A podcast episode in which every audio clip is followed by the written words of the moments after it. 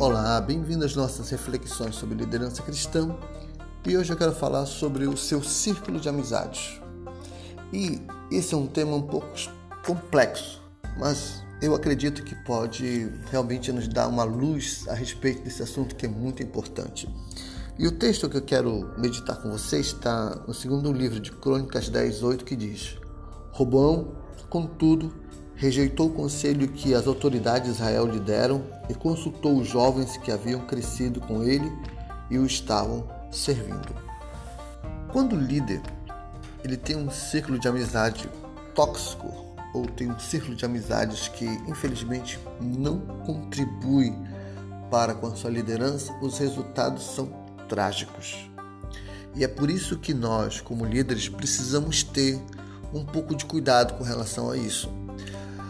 Não estou dizendo para você que nós devemos ser pessoas, fazer exclusão de pessoas, não é isso que realmente um líder deve ter no seu conceito de vida, jamais.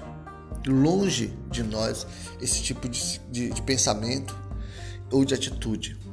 Mas existem as pessoas com quem a gente se relaciona no dia a dia, com quem a gente precisa ter contato, com quem precisamos ou conversar ou precisamos ouvir, mas sabe aqueles relacionamentos mais íntimos, aqueles que você leva para casa, aqueles que você leva para comer uma pizza, aqueles que estão no seu íntimo, esses precisamos ter muito cuidado para escolher estar ao nosso lado.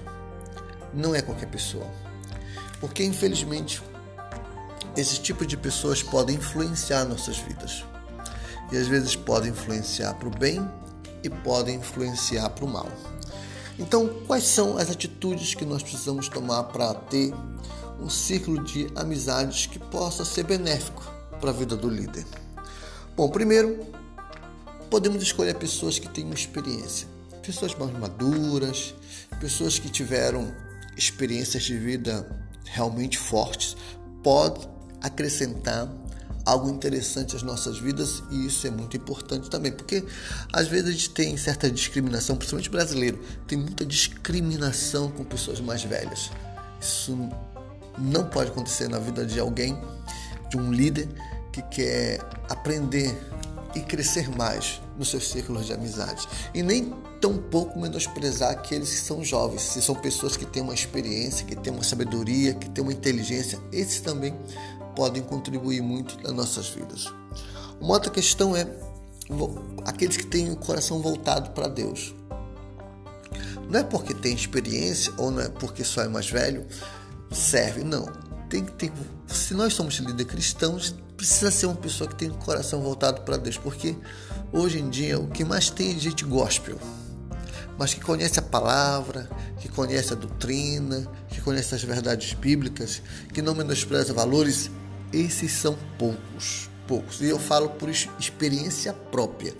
Tem que ter muito cuidado, porque não é porque a pessoa é muito alegre, que a pessoa, sabe, é muito generosa, ou porque a pessoa é alguém gentil que serve para andar com a gente. Precisa ser alguém que tenha temor de Deus. Outra questão também importante é que tenha objetividade.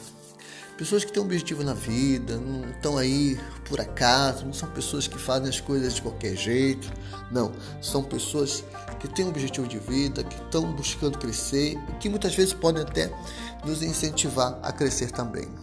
E que tenham amor ao próximo. Sabe aquelas amizades que contamina o seu coração porque você não pode isso, você não pode aquilo, você tem que tratar mal fulano, tem que. E começa a excluir pessoas, essas pessoas começam a te orientar a fazer coisas erradas, principalmente com o próximo. É, esse tipo de gente a gente dispensa, tá ok? Outras questões é que sejam pessoas leais. Poxa, gente chama a gente para o nosso ciclo de amizade. Aí lá, lá, no, lá na esquina tá falando mal de você, tá falando dos seus hábitos, tá falando da sua vida, é, é uma pessoa falsa. Então a gente tem que dispensar esse tipo de gente. Precisamos de gente leal a nós e que esteja ao nosso lado, que confie em nós, ok? Então o líder precisa ter muito cuidado com relação ao seu círculo de amizades. Que essas dicas possam contribuir para que você se atente melhor ao círculo de amizade que você precisa ter como líder, ok? Até a próxima, que Deus te abençoe.